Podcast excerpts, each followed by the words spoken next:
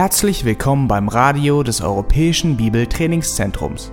Unser Anliegen ist, dass der folgende Vortrag Sie zum Dienst für unseren Herrn Jesus Christus ermutigt.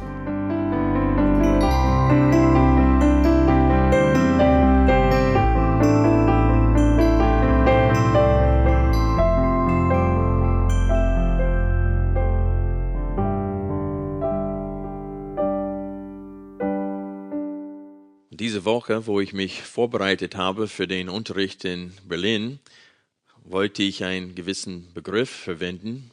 Ich wollte über den Einfluss unserer systematischen Theologie und wie es uns manchmal hindern kann, wenn die Theologie übernommen wurde von unseren Eltern und Vorfahren, wie diese Theologie uns manchmal verhindern kann, Gottes Absicht in einem Text zu sehen. Und ich wollte von einem äh, verzerrtes, von, von einem verzerrten Bild sprechen. Und ich wollte den Begriff unverzerrtes Bild verwenden. Aber mein Autokorrektur in meinem Word-Software äh, hat das immer rot unterstrichen. Das hat mich irritiert, weil ich dachte, es muss dieses Wort unverzerrt geben. Und ich meine mit zwei Rs und nicht mit EHR. Und äh, da habe ich dann ein Google Search gemacht und äh, da tatsächlich fand ich, dieser Begriff kam mehrmals vor. Ich habe einfach reingetippt, ein unverzerrtes Bild. Und da habe ich das mehrfach finden können. Aber ich habe eine Seite aufgemacht und das war eine schöne äh, Homepage. Die Seite war schön eingerichtet, sah sehr professional aus. Und oben in seinem Banner, in seinem Header, war ein großer Fehler. Eine Buchstabe zu viel. Da stand ein unverzerrtes Bild. Und das ging mir sofort ins Auge, diese Fehler. Aber ich habe mich gefragt, wie könnte einer, der so eine Seite einrichtet, das ist eine Startseite, und direkt in seinem Banner oben so einen großen Fehler haben?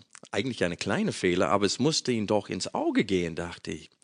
Und ich habe ihm eine E-Mail geschrieben und äh, nach dem Motto, liebe deinen Nächsten wie dich selbst und äh, habe ihn darauf hingewiesen und er hat Folgendes zurückgeschrieben. Hello Tim, danke für den Hinweis, Aufrufzeichen. Ja, es muss dort ein und nicht eine stehen. Habe es soeben korrigiert. Vielen Dank, Aufrufzeichen. Viele Grüße und dann hat er seinen Namen geschrieben. Also ich möchte diese Illustration als Einleitung zu unserem, zu unserem Rückblick in Maleachi verwenden, weil als wir durch Maleachi äh, gegangen sind und dieses Buch, das letzte Buch im Alten Testament betrachtet haben, haben wir gesehen, dass das Volk ihre Sünde nicht sehen konnte. Das, was direkt vor den Augen war, konnten sie es nicht sehen. Wie dieser Betreiber dieser Internetseite, er war betriebsblind, der konnte diesen kleinen Fehler nicht wahrnehmen. Und äh, so war es bei dem Volk Israel. Wir haben gelesen in Malachi, dass sie sich sehnen nach dem Kommen Jesu Christi, dem Messias. Sie freuen sich, dass der Messias kommt. Die wollen, dass er kommt. Sie wünschen sich, dass er kommt. Aber die sind nicht vorbereitet für sein Kommen. Und das haben sie nicht gesehen. Das, was direkt vor den Augen war, konnten sie nicht sehen und nicht wahrnehmen. Und so, ich möchte euch bitten, Malachi aufzuschlagen. Ich, heute möchte ich die Predigreihe über das Buch Malachi abschließen, indem wir sehen, wie blind das Volk war. Aber ich möchte auch anhand der Schrift betrachten, was wir tun können, um die geistliche Blindheit auch in uns zu überwinden. Zuerst betrachten wir die Blindheit dieses Volkes in Kapitel 1,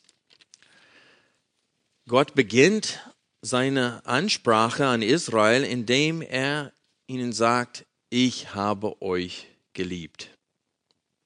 Ich habe euch geliebt. Und wir haben gesehen, angesichts ihr Fehlverhalten Gott gegenüber in der Vergangenheit, wir wissen, dass sie zu dieser Zeit äh, nicht lange wieder im Lande sind, nach diesem 70-jährigen Gefangenschaft. Und dieses Wort von Gott, ich habe euch geliebt, hätte ankommen müssen wie Wasser oder wie Regen in der Wüste. Aber sie haben anders darauf reagiert. Die haben gesagt, worin hast du uns geliebt? Und wir haben gesehen, dass sie Gottes Liebe nicht mal sehen konnten. Wo Gott Israel, das, das Nordreich, durch die äh, äh, Syrien oder durch die? Assyrer, Assyrer, danke, äh, in die Gefangenschaft führte. Und dann später, wo er dann das Südreich durch die Babylonier in die Gefangenschaft führte, man könnte denken, ist es jetzt aus mit Israel. Jetzt ist vorbei. Gott hat endlich genug von diesem Volk. Aber selbst wo er prophezeit hatte, dass er das tun würde, hat er zur selben Zeit gleichzeitig gesagt, aber ich werde euch nach 70 Jahren zurückführen in das Land. Ich werde euch wieder aufbauen. Ich werde kein, ich werde kein Ende von euch machen. Also sie hätten die Liebe Gottes sehen müssen, aber wir haben gesehen in Kapitel 2, Vers 17, dass sie ganz böse Dinge über Gott gesagt haben. Hier lesen wir, ihr ermüdet den Herrn mit euren Worten, doch ihr sagt, womit ermüden wir ihn? Damit, dass ihr sagt, jeder, der Böses tut, ist gut in den Augen des Herrn und an solchen hat er gefallen. Oder ihr sagt, wo ist der Gott des Gerichts? Und wir haben gesehen, sie waren einfach enttäuscht, dass Gott noch nicht den Messias gesandt hatte, um sie von den Römern, oder nicht Römern zu der Zeit, aber äh, um sie zu befreien von den Nationen, die über ihnen geherrscht hatten. Und wir sehen diesen Unmut weiter in Kapitel 3, ab Vers 13, wo es steht, Eure Worte sind anmaßend gegen mich, spricht der Herr. Ihr aber sagt, was bereden wir gegen dich? Ihr sagt, nichts bringt es, Gott zu dienen. Und was ist der Gewinn, dass wir für seinen Dienst sorgen und dass wir in Trauer einhergehen vor dem Herrn der Herrscharen? Und nun, wir preisen die Frechen glücklich. Sie kamen sogar noch voran, als sie gottlos handelten. Ja, sie versuchten Gott und kamen davon. Und so wir sehen hier, welche Herzenseinstellung dieses Volk Gott gegenüber hat, so dass sie seine Liebe gar nicht sehen können. Die sind blind. Die sehen gar nicht, wie treu Gott ihnen gegenüber sich verhält und werfen Gott solche Dinge vor, dass er sogar ungerecht sei. Und die fingen an, in ihrem Verhalten Gott gegenüber äh, sich zu versündigen. Und das sehen wir in Kapitel 1 ab Vers 6. Ein Sohn ehrt den Vater und ein Knecht seinen Herrn. Wenn ich nun Vater bin, wo ist meine Ehre? Und wenn ich Herr bin, wo ist meine Furcht? spricht der Herr der Herrscharen zu euch, ihr Priester, die ihr meinen Namen verachtet. Doch ihr sagt, womit haben wir deinen Namen verachtet? Ihr, die ihr unreine Speise auf meinem Altar darbringt, doch ihr sagt, womit haben wir dich unrein gemacht? Also als Gott denen klar gemacht hatte, dass ihr mich ver äh, verachtet, indem ihr es zulässt, dass blinde und lahme Tiere gebracht werden und unreine Speise opfert, die sagen, ja, wie haben wir das? Wie haben wir dich unrein gemacht dabei? So die sehen, selbst wenn sie konfrontiert werden mit einer Sünde, die sehen es nicht ein. Die sehen es nicht, auch wenn Gott direkt Sünde anspricht. In Kapitel 3 haben wir noch ein Beispiel davon. Wir lesen ab Vers 6. Nein, ich der Herr, ich habe mich nicht geendet. Darum, Söhne Jakobs, seid ihr nicht aufgerieben worden. Seit den Tagen eurer Väter seid ihr von meinen Ordnungen abgewichen und habt sie nicht beachtet. Kehrt um zu mir und ich kehre um zu euch, spricht der Herr der Herrscharen. Ihr aber sagt, worin sollen wir umkehren? Und dann musste Gott denen sagen, ihr, ihr beraubt mich. Wo sind die Zehnten und die Hebopfern, die ihr mir schuldet? Und die sehen das nicht. Ich hatte übersprungen in Kapitel 2, wo sie Ehebruch begangen hatten und treulos aneinander gehandelt hatten. Und auch da, in Vers 17, stellen sie die Frage, wie sie dann, äh, Entschuldigung, nicht 17, in Versen 13 und 14 stellen sie die Frage, wie haben wir das gemacht? In Vers 13 lesen wir, und zweitens tut ihr dies, ihr bedeckt mit Tränen den Altar des Herrn mit Weinen und Stöhnen. Und hier in der Schlacht steht so das, das ist nicht richtig, in der Elberfeld ist richtiger, wie es hier steht, weil er sich eure Opfergabe nicht mehr zuwendet und sie nicht mehr mit Wohlgefallen aus eurer Hand annimmt. Also die weinen und wehklagen und beschweren sich bei Gott, weil Gott ihre äh, Anbetung nicht annimmt und ihre Gebete nicht erhört. Und sie verstehen nicht, warum Gott sich so verhält ihnen gegenüber. Das heißt, sie sehen ihre Sünde nicht. Die verstehen nicht, warum Gott sich so verhält ihnen gegenüber. Und dann im nächsten Vers, Vers 14 lesen wir, ihr sagt, weswegen? Warum tust du das, Gott? Warum gehst du so mit uns um? Und Gott sagt, hier ist der Grund, deswegen, weil der Herr Zeuge gewesen ist zwischen dir und der Frau deiner Jugend, an der du treulos gehandelt hast, wo sie doch deine Gefährtin ist und die Frau deines Bundes. Und so wir sehen hier durch ganze Maleachi, Sie sehen ihre Sünde nicht und sie sehen die Liebe Gottes, seine Treue ihnen gegenüber nicht. Und das nennen wir geistliche Blindheit. Die sind einfach geistlich blind. Und ich möchte jetzt zwei Aspekte dieser geistlichen Blindheit betrachten. Der erste Aspekt ist der sogenannte Totenwinkel. Ihr kennt das im Auto, beim Autofahren. Es gibt einen Bereich, wo du nicht sehen kannst. Deswegen guckt man nochmal vorsichtshalber links, bevor man in die linke Spur fährt. Also es gibt diese sogenannten toten Winkel. Die Tatsache ist, dass wir oft so blind sind, dass wir denken, alles ist in Ordnung. Wobei wir oft in einem gewissen Bereich gegen das königliche Gesetz verstoßen.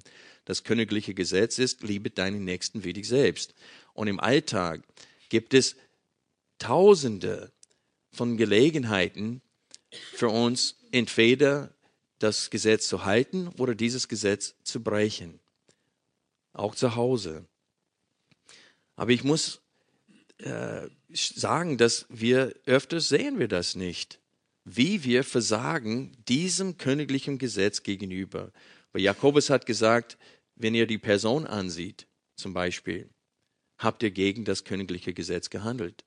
Wenn ihr Witwen und Waisen nicht achtet, habt ihr gegen dieses Gesetz gehandelt. Wenn ihr schlecht übereinander redet, habt ihr gegen dieses Gesetz gehandelt. Und er führt äh, uns vor den Augen, wie wichtig dieses Gesetz ist. Und deswegen sagte Jakobus, wenn du in einem Bereich gehorsam bist, aber in einem anderen Bereich sündigst, hast du das ganze Gesetz gebrochen. Warum? Weil hinter allen anderen Gesetzen ist dies, liebe deinen Nächsten wie dich selbst. Öfters haben Linda und ich gewünscht, dass das Verhalten unserer Kinder aufgenommen wurde in einem gewissen Augenblick. Weil dann wir reden mit denen und die sehen das nicht ein, was wir gesagt haben. Wir versuchen sie zu korrigieren und sie widersprechen uns und wir sagen, Mensch, wenn das bloß aufgenommen würde, damit du von der Seite dich selbst sehen könntest.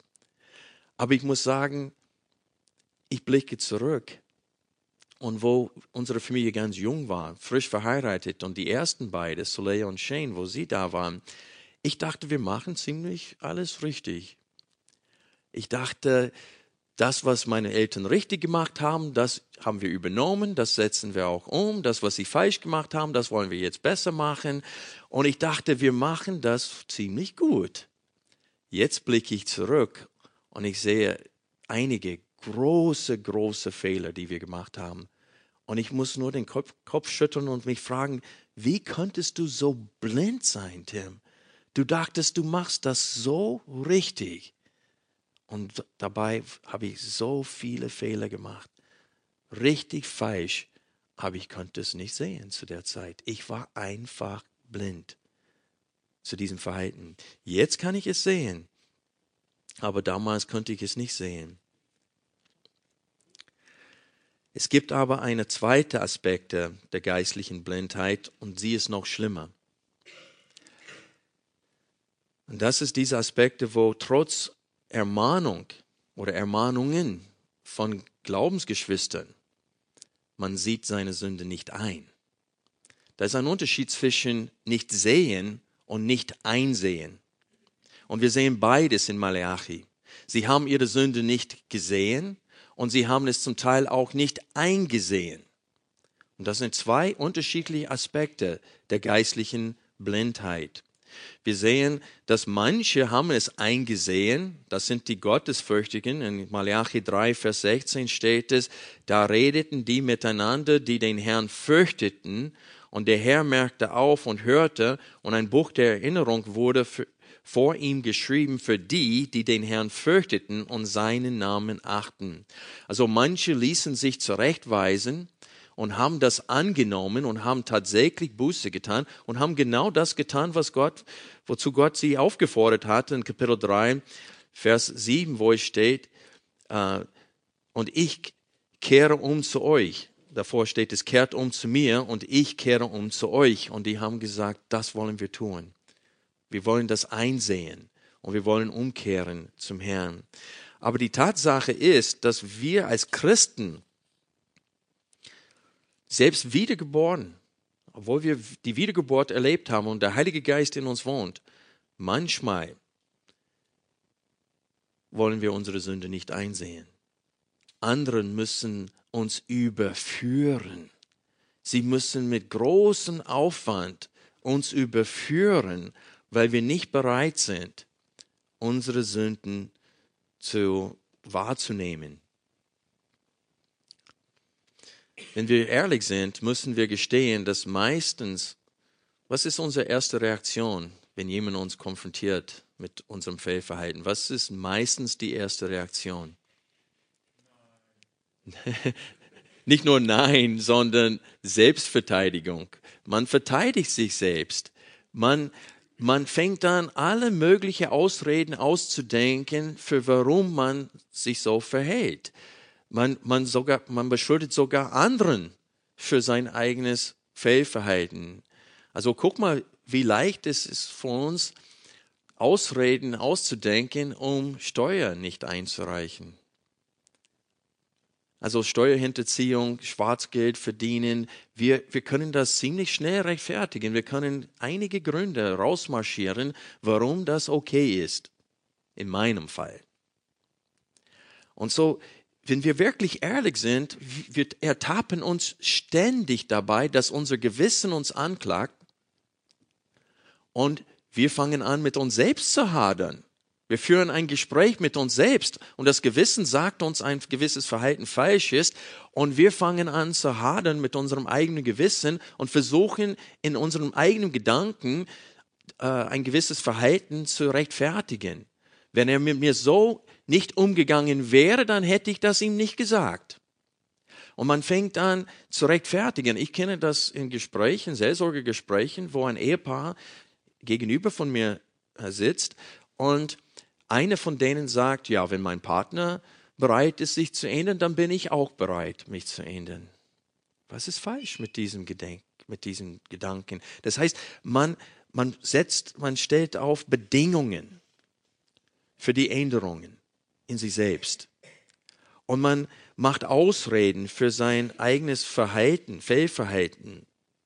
Also hört mir bitte ganz genau zu an dieser Stelle. Es ist keine wahre Buße, wenn du sagst, ja, ich habe gesündigt, aber andere Menschen haben auch Schuld dran. Das ist keine wahre Buße. David tat wahre Buße, nachdem er Mord, Ehebruch und Mord begangen hatte.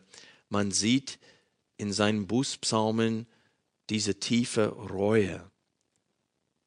Es hat ihn so mitgenommen, wo Nathan zu ihm kam und dieses Gleichnis erzählte von dem reichen Mann, der das einzige Schaf wegnahm von dem armen Mann.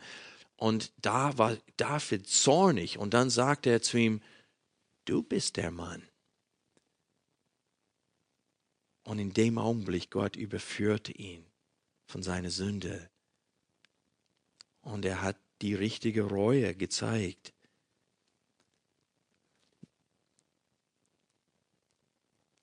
Wir geben zwar zu, öfters, ja, ich habe gesündigt, aber es gibt in unserem Herzen immer noch ein Aber.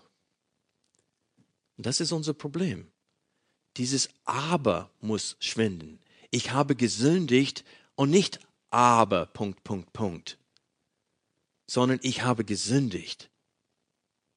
Und wir haben immer dieses Aber noch im Kopf.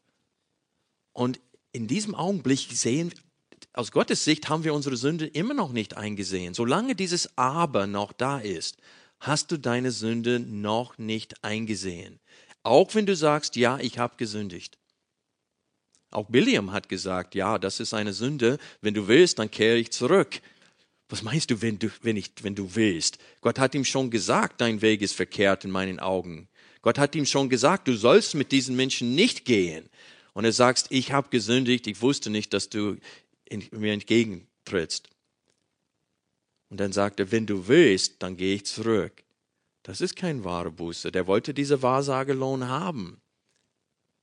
Nur weil einer sagt, ja, mein Verhalten ist falsch, solange dieses Aber noch vorhanden ist in seinen Gedanken und in seinem Herzen, das ist keine wahre Buße.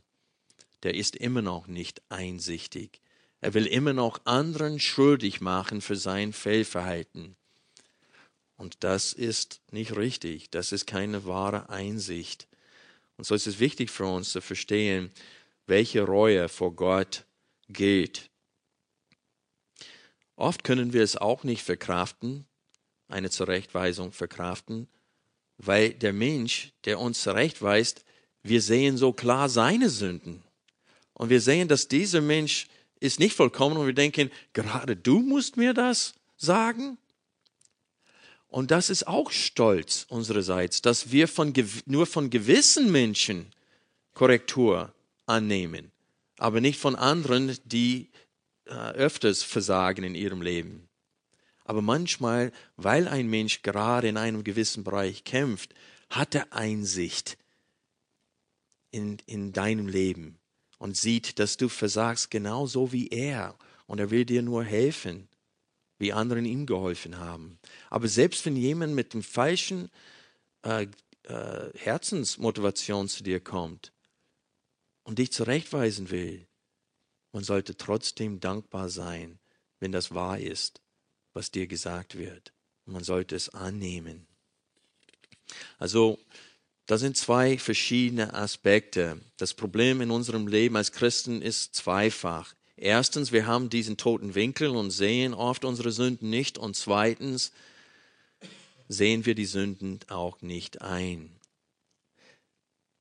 Was können wir tun, um dieses Problem, dieses zweifache Problem zu überwinden? Ich möchte euch drei Schritte geben, um die geistliche Blindheit zu überwinden. Und hier kommt Schritt eins: Bittet Gott, dir deine Sünde zu offenbaren. Fleht Gott an, dir deine Sünde zu offenbaren. Das wird er auch tun. Der ist treu in dieser Hinsicht. Wenn du anfängst, ihn wirklich mit aufrichtigem und demütigem Herzen zu sagen, Herr, zeig mir, wo ich falsch liege. Zeig mir, wo ich gegen meine Frau oder gegen meinen Mann sündige.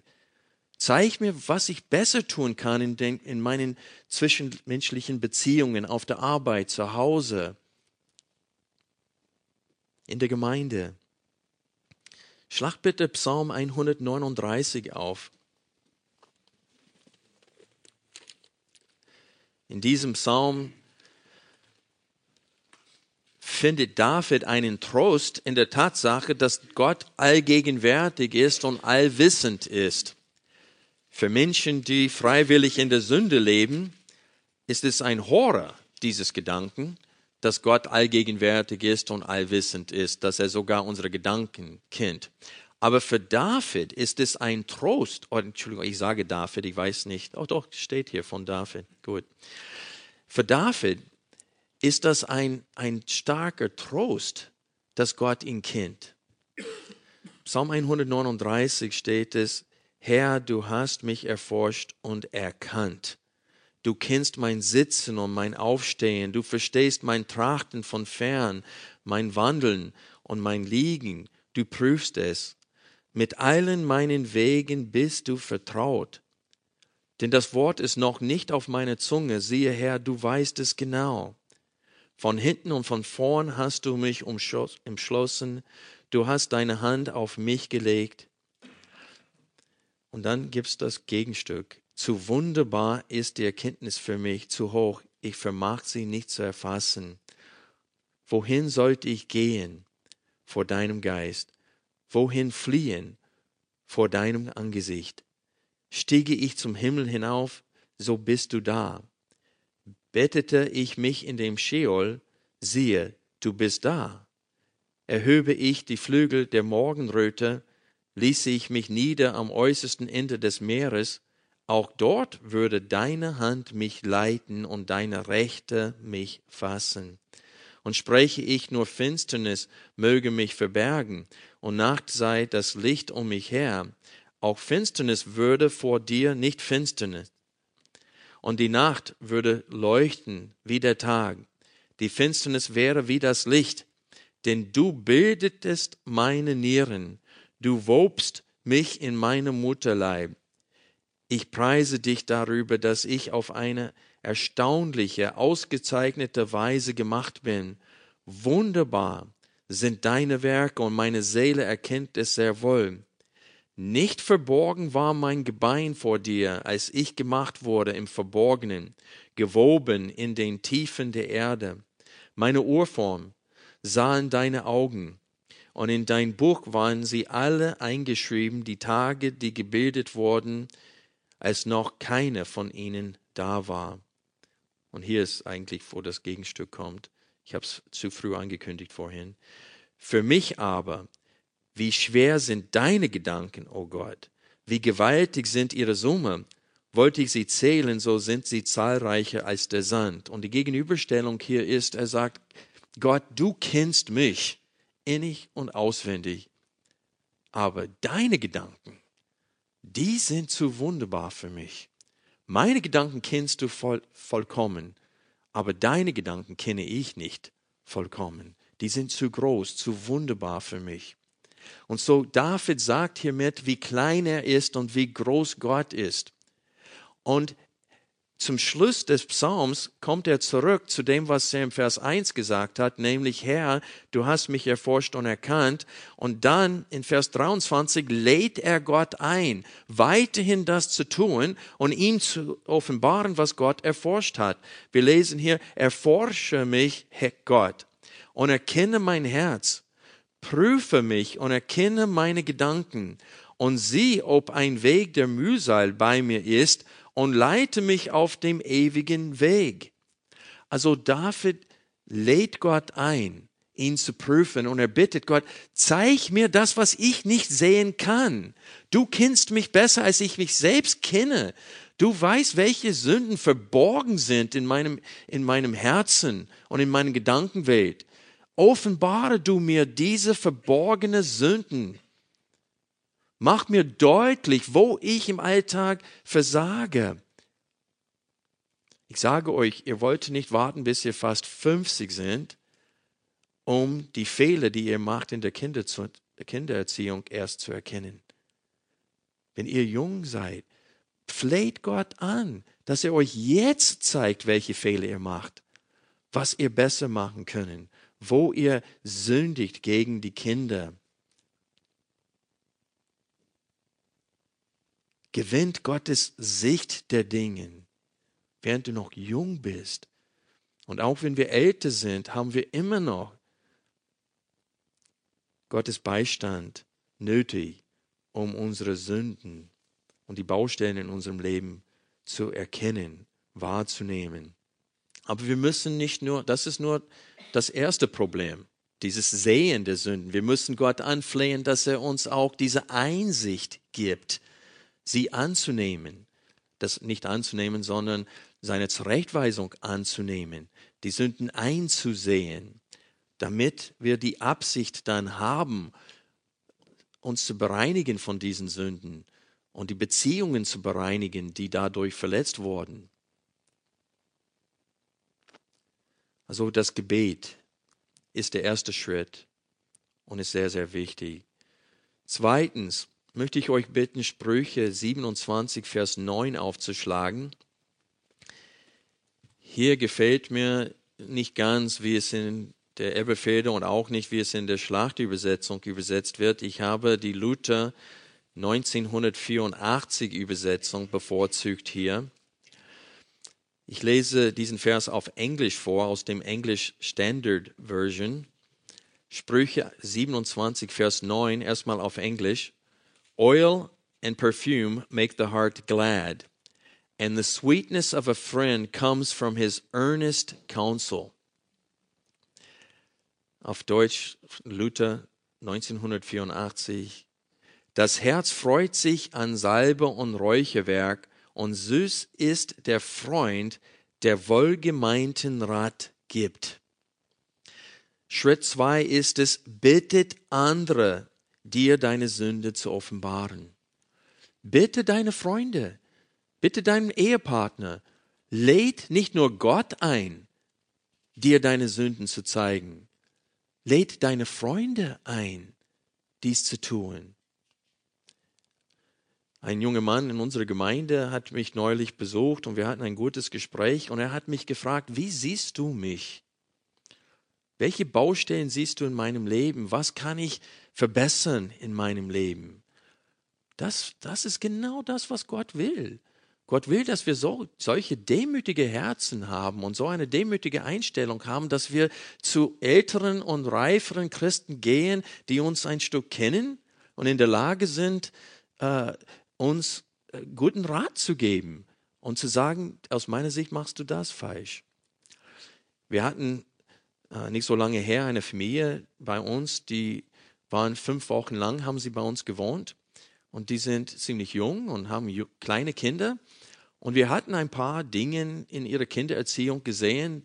Und ich dachte, Mensch, ich würde das gerne ansprechen, aber ich wollte nicht, dass sie sich beobachtet fühlt als Gäste in unser Haus und denken, die ganze Zeit müssen sie ständig aufpassen, dass sie keine Fehler vor uns machen. Und so, ich habe einfach gebetet, Herr, wenn du willst, dass ich das anspreche, dann in dem Herzen von dem Ehemann, bitte beweg ihn so, dass er mich fragt, ob wir was gesehen haben und ob wir das ihm nicht schildern würde. Am nächsten Morgen, das war nicht mal 24 Stunden später, hat er mich gefragt, er sagte, Tim, wir sind jetzt einige Wochen bei euch, ihr habt einen Einblick in unserem Leben als Eltern und als Familie gewonnen. Wenn ihr irgendetwas gesehen habt, das wir verbessern könnt, bitte teilt mir das mit. Mein Kind war erstmal am Boden. Ich habe dafür gebetet, aber eigentlich irgendwie nicht geglaubt, dass Gott das tun würde. Und ich musste erstmal staunen über wie leichtführig dieser Mann war bezüglich dieses subjektives, diese äh, subjektive Führung des Heiligen Geistes. Ich habe das gebetet und am nächsten Tag bittet er darum. Das zeugt davon, dass er leichtführig ist, dass der Heilige Geist ihn leicht dazu bringen konnte, schnell das zu tun, wofür ich gebetet habe. Und das zeugte von seiner Geistlichkeit, von diesem Mann. Und das ist diese Einstellung. Tim, du hast ein bisschen uns beobachtet. Kannst du als erfahrener äh, Vater uns sagen, ob wir etwas besser machen können? Das ist die Herzenseinstellung, die Gott sehen möchte. Also Schritt eins war, bittet Gott dir deine Sünde zu offenbaren. Und Schritt zwei, bittet andere dir deine Sünden zu offenbaren, ganz nach der Wahrheit in Sprüche 27, Vers 9. Das Herz freut sich an Salbe und Räucherwerke und süß ist der Freund, der wohlgemeinten Rat gibt. Und wir müssen diesen Rat, auch wenn es äh, gegeben wird, um etwas in uns zu korrigieren, müssen wir es annehmen und diesen Mann als Freund oder diese Frau als Freundin zu betrachten die so viel Liebe uns gegenüber zeigt. Aber bittet um diesen Rat, wartet nicht, bis es erstmal kommt. Schritt drei. Und das ist wahrscheinlich der schwierigste Schritt. Nimmt Kritik an. Das ist gerade das Problem selbst. So, ich weiß nicht, ob dieser Schritt uns hilft, es zu überwinden, weil das ist gerade das Problem. Kritik annehmen. Aber schlagt bitte Matthäus Kapitel 18, Vers 15 auf. Der erste Schritt der Gemeindezucht sollte der letzte Schritt der Gemeindezucht sein. Jesus in Matthäus 18 sagt seinen Jüngern, wie sie in der Gemeinde, im Leib Jesu Christi, Konflikt, mit Konflikt umgehen sollen, mit Sünde umgehen sollen. Und es steht hier in Matthäus Kapitel 18, äh, Vers 15 haben wir den ersten Schritt von vier Schritten der Gemeindezucht. Und es steht hier, wenn aber dein Bruder sündigt, so geh hin, überführe ihn zwischen dir und ihm allein, das heißt unter vier Augen. Wenn er auf dich hört, so hast du deinen Bruder gewonnen. Also hier wird uns die Absicht auch gegeben, die wir im Herzen haben sollen, wenn wir so ein Gespräch suchen bei jemandem nämlich das Ziel ist, ihn zu gewinnen. Aber wenn du derjenige bist, der angesprochen wird, was ist Gottes Ziel für dich? Es steht auch hier im Text, wenn er auf dich hört. Du sollst hören. Du sollst das annehmen, was dir gesagt wird, ohne diese Aber und Ausreden rauszubringen. Du sollst wirklich dankbar sein. Denk an diesen Tippfehler, den ich am Anfang der Predigt erwähnt habe. Ein verzerrtes Bild. Was war seine Reaktion, als ich ihm darauf hingewiesen habe? Danke dir, Aufrufenzeichen. Der war so dankbar. Der dachte, Mensch, ich habe mich, ich, ich weiß nicht genau, was er gedacht hat, aber ich kann es mir gut vorstellen. Wenn ich diesen Fehler gemacht hätte auf meiner Startseite, hätte ich gedacht, boah, ich hoffe nicht, dass so, so viele Leute das gesehen haben. Und man würde sich freuen, dass man das jetzt korrigieren kann. Und das hat er auch. Der, hat, der war überhaupt nicht böse drauf. Der war richtig dankbar, dass ich ihm das gesagt habe. Und das ist, wie wir reagieren sollen auf Kritik. Und wir haben diese Kritik nötig. Ihr wisst, wenn ihr so ein Autokorrektur nicht hättet, manchmal tippen wir in einem Programm und wir haben diese Autokorrektur nicht. Und dann machen wir viel mehr Fehler, weil diese kleine rote und grüne und blaue Striche sind nicht da. Und dann später lesen wir das und denken, oh, wie könnte ich so viele Tippfehler hier haben oder Satzbau ist falsch und so weiter weil wir diesen Autokorrektur nicht haben. Wir haben uns daran gewöhnt. Und im Leben brauchen wir auch diese leider nicht Autokorrektur. Christen müssen sich richtig überwinden, um mit anderen über ihrem Fehlverhalten zu reden. Und wir machen es nur noch schwerer für sie, dem Herrn zu gehorchen und zu uns zu kommen, um uns zu korrigieren, wenn wir diesen Kritik nicht annehmen. Und so, wir sollen einfach dankbar sein. Also das, sind, das ist keine komplizierte Predigt heute. Ich musste keine hebräischen Worte definieren und so weiter. Es ist eine ganz einfache Wahrheit, die wir in diesen in Malachi gesehen haben, nämlich die konnten ihre Sünde nicht sehen. Und wir haben dasselbe Problem. Wir haben dasselbe Problem, obwohl wir wiedergeboren sind und der Heilige Geist in uns wohnt, haben wir genau das gleiche Problem.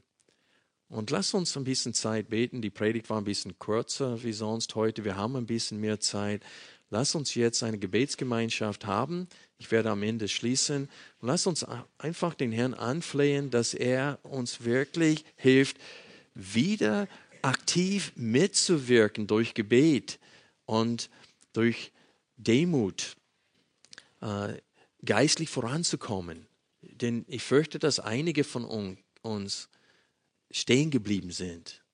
Und das ist eine große Gefahr für uns, dass wir träge werden und dass wir diese Fortschritte im Glauben äh, nicht mehr erleben.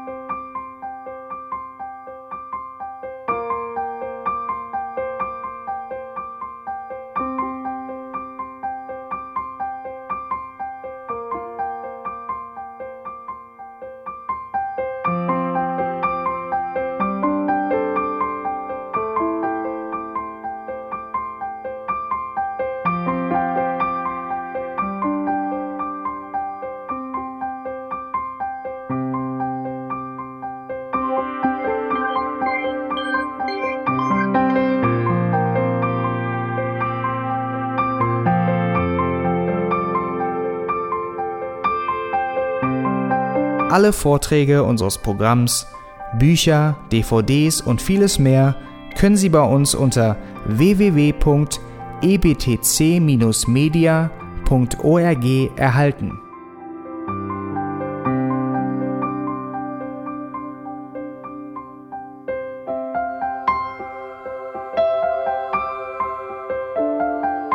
Radio Neue Hoffnung ist frei und ohne Werbung nur aufgrund Ihrer Spenden möglich. Wenn Sie weitere Informationen dazu finden möchten, wie Sie Radio Neue Hoffnung unterstützen können, besuchen Sie die Webseite www.rnh.de.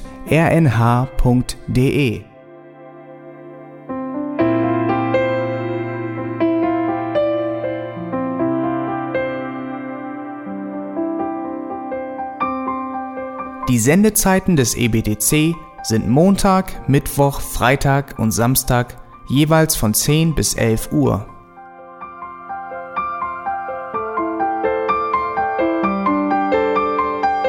Sie finden uns im Internet unter www.auslegungspredigt.org. Eine E-Mail können Sie uns senden an radio@auslegungspredigt.org. Telefonisch erreichen Sie uns unter 0049 30 60 988 610. Unsere Postanschrift ist EBTC Havelländer Ring 40 in 12629 Berlin, Deutschland.